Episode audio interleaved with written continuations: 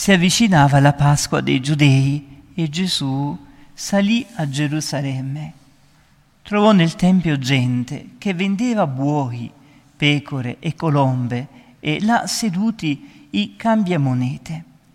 Allora fece una frusta di cordicelle e scacciò tutti fuori del Tempio, con le pecore e i buoi. Gettò a terra il denaro dei cambiamonete e ne rovesciò i banchi. E ai venditori di colombe disse, portate via di qui queste cose e non fate della casa di Padre mio un mercato. I suoi discepoli si ricordarono che sta scritto, lo zelo della tua casa mi divorerà. Allora i giudei presero la parola e gli dissero, quale segno ci mostri per fare queste cose? Rispose loro Gesù, distruggete questo tempio e in tre giorni lo farò risorgere. Gli dissero allora i giudei, questo tempio è stato costruito in 46 anni e tu in tre giorni lo farai risorgere ma egli parlava del tempio del suo corpo. Quando poi fu risuscitato dai morti, i suoi discepoli si ricordarono che aveva detto questo e credettero alla scrittura e alla parola detta da Gesù. Mentre era a Gerusalemme per la Pasqua, durante la festa, molti, vedenti i segni che egli compiva, credettero nel suo nome. Ma lui, Gesù, non si fidava di loro, perché conosceva tutti e non aveva bisogno che alcuno desse testimonianza sull'uomo. Egli infatti conosceva quello che c'è nell'uomo. Parola del Signore, lode a te, o Cristo. Angelica dicta deriandor nostra delicta. Siano lodati Gesù e Maria. In questa terza domenica del tempo di Quaresima, tempo forte di penitenza, la liturgia ci invita a riflettere sull'importanza del Tempio, luogo sacro del Signore. Gesù si trova a Gerusalemme nella festa della Pasqua siamo nel secondo capitolo del Vangelo di San Giovanni e qui nel Tempio era permesso, perché tanta gente veniva fuori da Gerusalemme, faceva tanti chilometri per andare al Tempio e offrire a Dio un sacrificio che consisteva in alcuni animali, colombe, pecore, quindi non potevano portarsi dietro questi animali, quindi era lecito acquistare questa, questi, questi animali lì nel, nell'atrio del Tempio. Purtroppo però quello che era permesso, era tollerato, era diventato un abuso, come succede oggi anche nelle nostre chiese, in alcuni luoghi sacri. Era un permesso per facilitare quelli che venivano da lontano, ma invece in realtà era diventato un vero e proprio mercato. E Gesù si lamenta. Gesù è Dio. Vi ho dato questo permesso, ho tollerato questo per aiutarvi, ma voi state, fa- state facendo della casa di Dio un luogo di mercato e questo è un peccato grave. E Gesù come compie un gesto profetico per, affinché la sua dottrina potesse rimanere impressa nell'anima nella mente della gente. Infatti gli apostoli quindi vedono che Gesù prende e caccia tutti fuori.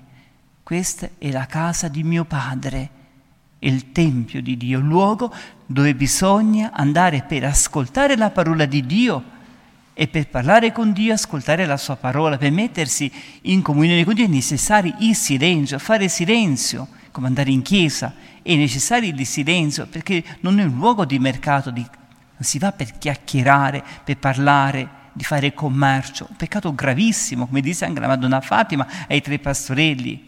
E molti santi, lo stesso Padre Pio, si adirava quando si parlava in chiesa per chiacchierare, per dire cose inutili. Quindi è un luogo sacro, silenzio necessario per entrare in comunione con Dio e Gesù caccia tutti fuori e dà un'espressione, dice un'espressione molto bella. Ecco, distruggete questo tempio e io in tre giorni lo farò risolvere. Gesù sta parlando del tempio del suo corpo, della sua risurrezione dopo tre giorni. Loro non riescono a questo tempio è stato costruito in 46 anni, in realtà il tempio di Gerusalemme è stato costruito diverse volte, la prima volta dal grande re Salomone, siamo circa l'anno 833 a.C., dall'833 fino all'826 fu costruito l'antico tempio di Salomone che era spettacolare, ricco di oro, di, birre, di ore, di perle preziose, è un'opera che è costruita più o meno in dieci anni, ma è una vera e propria meraviglia ma il popolo non ha fatto silenzio. Ecco perché la liturgia ci presenta oggi, questa è la prima lettura del libro dell'Esodo, il popolo sta nel deserto, in, nel deserto dà a, Dio dà a Mosè i dieci comandamenti. Nei dieci comandamenti Dio ti sta parlando, Dio ci parla dandoci i suoi comandamenti e noi dobbiamo parlare con lui dicendo sì, osservo, sono fedele. E allora quindi Mosè eh, ricevuto i dieci comandamenti e il Tempio di Gerusalemme è costruito dal grande re Salomone, ma a causa della loro infedeltà che non hanno ascoltato, non messo in pratica, ma Dio punisce il popolo di Israele. Siamo nel cerchio l'anno 586 a.C., quando i babilonesi, Nabucodonosor II, distrugge e rada al suolo Gerusalemme per la loro infedeltà, perché non osservano i comandamenti, i dieci comandamenti, non uno solo, tutti e dieci. Il popolo ritorna, tutti in esilio, in Babilonia, c'è l'attuale Iraq, Baghdad, l'antica Babilonia, 70 anni di deportazione quando il grande re, re Ciro, il grande re di Persia, dà il permesso agli ebrei di ritornare a Gerusalemme. Verrà ricostruito di nuovo il Tempio, siamo circa l'anno 536 a.C. e fino al 515 a.C. Viene ricostruito l'attuale Tempio, bellissimo ancora, fino a quando arriviamo al tempo di Gesù. Erode il Grande fatto ampliare, fatto lavori di ampliamento del Tempio fino all'anno 64 d.C. Ma il Tempio verrà distrutto per l'infedeltà del popolo di Israele. Siamo nell'anno 70 d.C., quando l'imperatore Tito fa radere a suolo Gerusalemme. Non hanno accettato Gesù, che vero Dio e vero uomo, hanno trasgredito la legge di Dio e successivamente anche l'imperatore, anche Vespasiano, di nuovo distruggerà nel 135 Gerusalemme per la loro infedeltà. Dio non ha bisogno di una casa se tu sei infedele. Se tu vai in chiesa sei col peccato mortale, non ti comporti bene, Dio non è contento di te, non, non gradisce le tue preghiere, non gradisce il luogo che tu hai costruito per pregare perché con il tuo peccato tu profani il Tempio di Dio. Ecco perché la liturgia ci presenta questo bellissimo testo, abbiamo detto nella prima lettura dell'Esodo. Lo stesso testo possiamo trovare anche nel Deuteronomio, quando Mosè sale sul monte, sul Sinai, e riceve le tavole dei dieci comandamenti, che sono contenuti tra l'altro nel Tempio di Gerusalemme, in quella, quella, quella, eh, nell'arca dell'alleanza. E il Signore dice concretamente come bisogna pregare, ci dice cosa bisogna fare per essere graditi ai suoi, ai suoi occhi, così anche il Tempio di, del, del Signore riceve valore, onore, perché tu che vi abiti dai gloria a Dio nell'osservare i suoi comandamenti.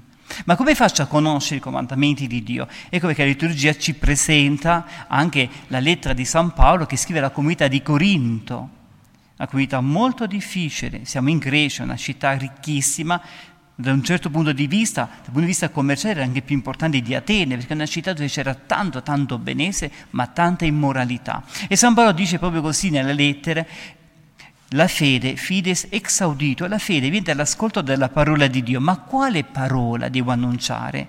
Dice San Paolo, non quello che piace alla gente sentire. Dice, mentre i giudei, gli ebrei cercano i prodigi, i miracoli, per poter credere, farci vedere un segno. I greci, che sono filosofi, cercano dottrine strambalate perché a loro piace la cultura. Io non vi annuncio questo, dice San Paolo, mi annuncio semplicemente chi è Gesù, figlio di Dio, che voi avete messo a morte, i giudei, per invidia, e quel Gesù che è risorto, che è il padrone della vita. E non vi insegno dottrine diverse da quelle che hanno insegnato i padri Mosè. Anzi, Gesù dirà nel Vangelo, nel capitolo 15 di San Matteo, io non sono venuto per abolire la legge e i profeti, ma per dare pieno compimento. Ecco perché viene Gesù, quando il, il giovane ricco va da Gesù, Gesù ti voglio seguire, Gesù cosa dirà? Osservi i comandamenti di Dio. Ma io già li ho osservati, io già li osservo e Gesù lo guarda in, in, faccia e lo ama. Osservi il comandamento, sempre validi, non come dice qualche teologo recente, ma siamo ormai nel terzo millennio, bisogna, la Chiesa deve eh, evolversi stolti e bugiardi. La legge di Dio è sempre valida e non cambia. Gesù stesso ce lo conferma nel Vangelo, quando dice non commettere adulterio, ma vi dico, dice Gesù, non soltanto se tradisce, ma anche se tu la desideri una donna, hai già commesso adulterio, già hai peccato, così quando dice non bestemmiare, ma già nel momento in cui tu ti adiri con il tuo fratello, già tu hai offeso Dio e così via. Gesù ci dà eh, pieno compimento della legge, perché è Dio stesso che si fa uomo e ti fa conoscere che come si deve vivere secondo la volontà di Dio. E quindi con i comandamenti, quindi vedete nel testo dell'Esodo, siamo nel capitolo ventesimo, è, è, concreto, dice questo è la volontà di Dio. Per prima cosa i primi tre comandamenti fanno riferimento a Dio Padre, direttamente a Dio. Soprattutto il nome di Dio deve essere rispettato, la bestemmia, diceva Padre Pio, chi bestemmia presa la lingua Satana come disse anche il curato d'Ars, San Giovanni Maria Vianney, Dio sta per castigare la Francia, siamo nel 1846, con la Saletta, l'apparizione anche della Saletta, per due peccati gravissimi. Si bestemmia e non si rispetta la domenica. Lo disse San Giovanni Maria Vianney, la Madonna della Salette. Sta per castigare la Francia, così anche oggi. Sono peccati gravi. Diceva Padre Pio, chi bestemmia presa la lingua al diavolo. Ecco perché un peccato subito hai sbagliato subito, pentiti altrimenti su di te, ecco, Dio non gradisce la tua preghiera. Quel tempio, dice Gesù, il mio corpo è il tempio, ma anche il nostro corpo è il tempio dello Spirito Santo. E quando tu non osservi i comandamenti di Dio, Dio fugge via dal tuo corpo. È come Gesù con i venditori, prende la cordicella e caccia fuori tutti. Gesù va via dal tuo corpo perché è disgustato dalla tua vita e dalla luce entrano le tenebre perché Gesù è luce. E quando Gesù va via, nel nostro cuore, ci sono nel, nel anima, ci sono le tenebre, che è il luogo preferito di Satana. Entra subito dentro, perché sei in peccato, non c'è la luce. E allora ecco, e così anche rispetto, come dice, abbiamo ascoltato, ricordati di osservare i comandamenti di Dio e soprattutto rispettare il sabato, libero per noi è la domenica, perché è giorno consacrato a Dio. Non si può lavorare Mai, lo dice lo stesso Mosè, siamo circa 1200 anni prima di Cristo, Gesù lo riconosce, lo, lo ribadisce nel Vangelo, perché è un giorno consacrato a Dio. E così tutti i comandamenti, non dire falsa testimonianza, non dire bugie, non, dire, non fare del danno al tuo prossimo, questo. E Gesù dirà proprio questo, ricordati di santificare, non ruberai. Si può rubare in tanti modi, si può offendere i fratelli in tanti modi, non uccidere, si può uccidere il fratello con la lingua, con la calunnia e con la diffamazione, inventando cose che non ci sono, ecco la calunnia, offrendo, ferendo il fratello perché sei nervosa. Ecco, questo dice Gesù nel Vangelo e il testo dell'Esodo, diciamo quindi già nell'Antico Testamento. E quindi la lettera ai Corinzi, San Paolo dice proprio questo, io non vi vengo ad annunciare ciò che voi preferite sentire, come fa qualche teologo, qualche ecclesiastico, dico dottrine che, che alla gente piace, per, per, ricevere l'applauso della gente, io vi annuncio ciò che ho ricevuto da Gesù e questo vi devo annunciare non commettere atti impuri, ecco il comandamento di Dio. La fornicazione, San Paolo ne parla tante volte dei fornicatori, non sono le formiche, dice San Paolo, le formiche sono quelle che commettono atti impuri, cioè atti impuri, cioè atti sessuali fuori del sacramento del matrimonio, la fornicatore, atti impuri di omosessualità che gridano vendetta al cospetto di Dio, ma questo lo dice la Sacra Scrittura, San Giuseppe D'Addeo, l'Antico Testamento con Abramo, i peccati di sodomia, 1800 anni prima di Cristo già era tanto diffuso, ma dicono i santi, San Pio X nel suo catechismo, sono peccati contro l'umanità. Dicevo, sono peccati che gridano vendetta al cospetto di Dio, già su questa terra, ma lo dice la Sacra Scrittura, lo dicono i santi, lo dice la Chiesa da duemila anni. E sono queste cose che profanano il Tempio di Dio che siamo noi. E così tutti gli altri comandamenti. Dio è al primo posto. Se tu ami, Gesù stanno così, ama e fai ciò che vuoi. Perché se tu ami Dio, come Lui vuole essere amato nei comandamenti, puoi fare quello che vuoi, perché certamente non lo offenderai, non disobbederai. Allora chiediamo in questa terza domenica, questa è la Quaresima, di essere veramente dei veri cristiani, di non profanare il Tempio di Dio, mettendoci a fare cose strane, mercanteggiare la parola di Dio con le cose del mondo ma soprattutto parlare con Dio, fare silenzi in noi per poter così realizzare la nostra vocazione di cristiani. E chiediamo aiuto alla Vergine Santa, alla nostra Madre, l'Immacolata Corredentrice, perché ci aiuti a vivere in pienezza, perché come il Salmo responsoriale che è bellissimo, questo Salmo che ci dice proprio il Salmo numero 18, osservare i comandamenti di Dio e produce gioia, pace, salvezza. La legge di Dio è perfetta, rinfranca l'anima, perché sei triste? Perché sei angosciato? Perché sei nervoso? Sei in continua smania? Perché? Osservi i comandamenti di Dio come devono essere osservati?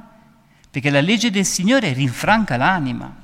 La testimonianza del Signore è stabile, rende saggi semplici. Una nonnina che non ha fatto teologia capisce più di un teologo, perché dice questa dottrina è strana perché lo Spirito Santo dà quella luce per dire tu, anche se sei un teologo, non capisci niente, perché ti crei una dottrina fai da te. Parola di San Giovanni Paolo II ai giovani, che è molto diffuso oggi, una, una dottrina che piace alla gente, ma non viene da Dio e non rinfranca l'anima e crea guerre e divisione, come disse Gesù a Fatima, apparendo i precetti del Signore sono retti, fanno gioire il cuore. Quando tu osservi i comandi ti danno gioia nel cuore. Il comando del Signore è limpido, illumina gli occhi.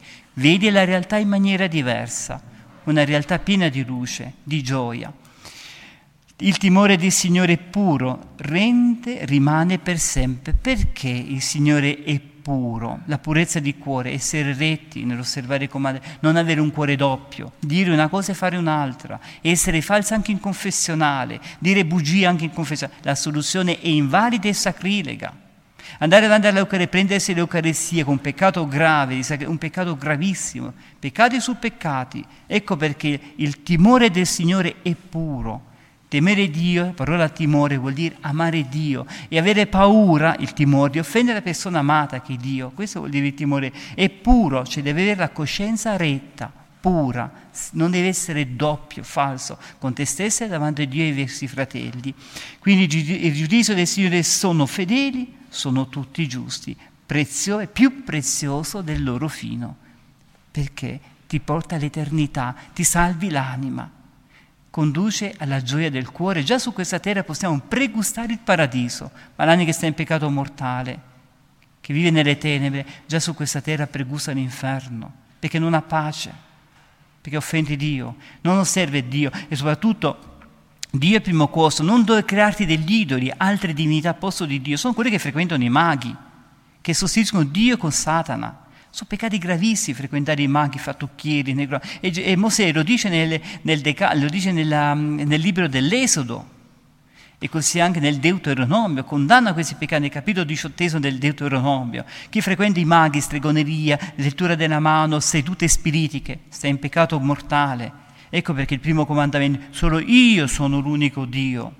Non seguire altri idoli, lo sport, i divertimenti. Non vai alla messa domenica per seguire lo sport e non ti salvi l'anima.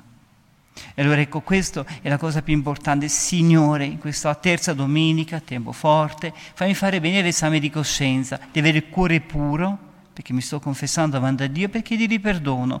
Ed oggi in poi fai che possa vivere in pienezza la tua re attraverso Maria, che è la Vergine adorata, che come lei, tutta pura, tutta bella, si è offerta tutta per la nostra salvezza. Gesù ci ha salvati con, le, con, il suo sangue, ci ha redenti con il suo sangue, Maria ci ha corredenti con le sue lacrime. Affidiamoci a lei affinché ci dia la luce e la forza per essere dei buoni, diceva Padre Pio, dei buoni cristiani. Siano lodati Gesù e Maria.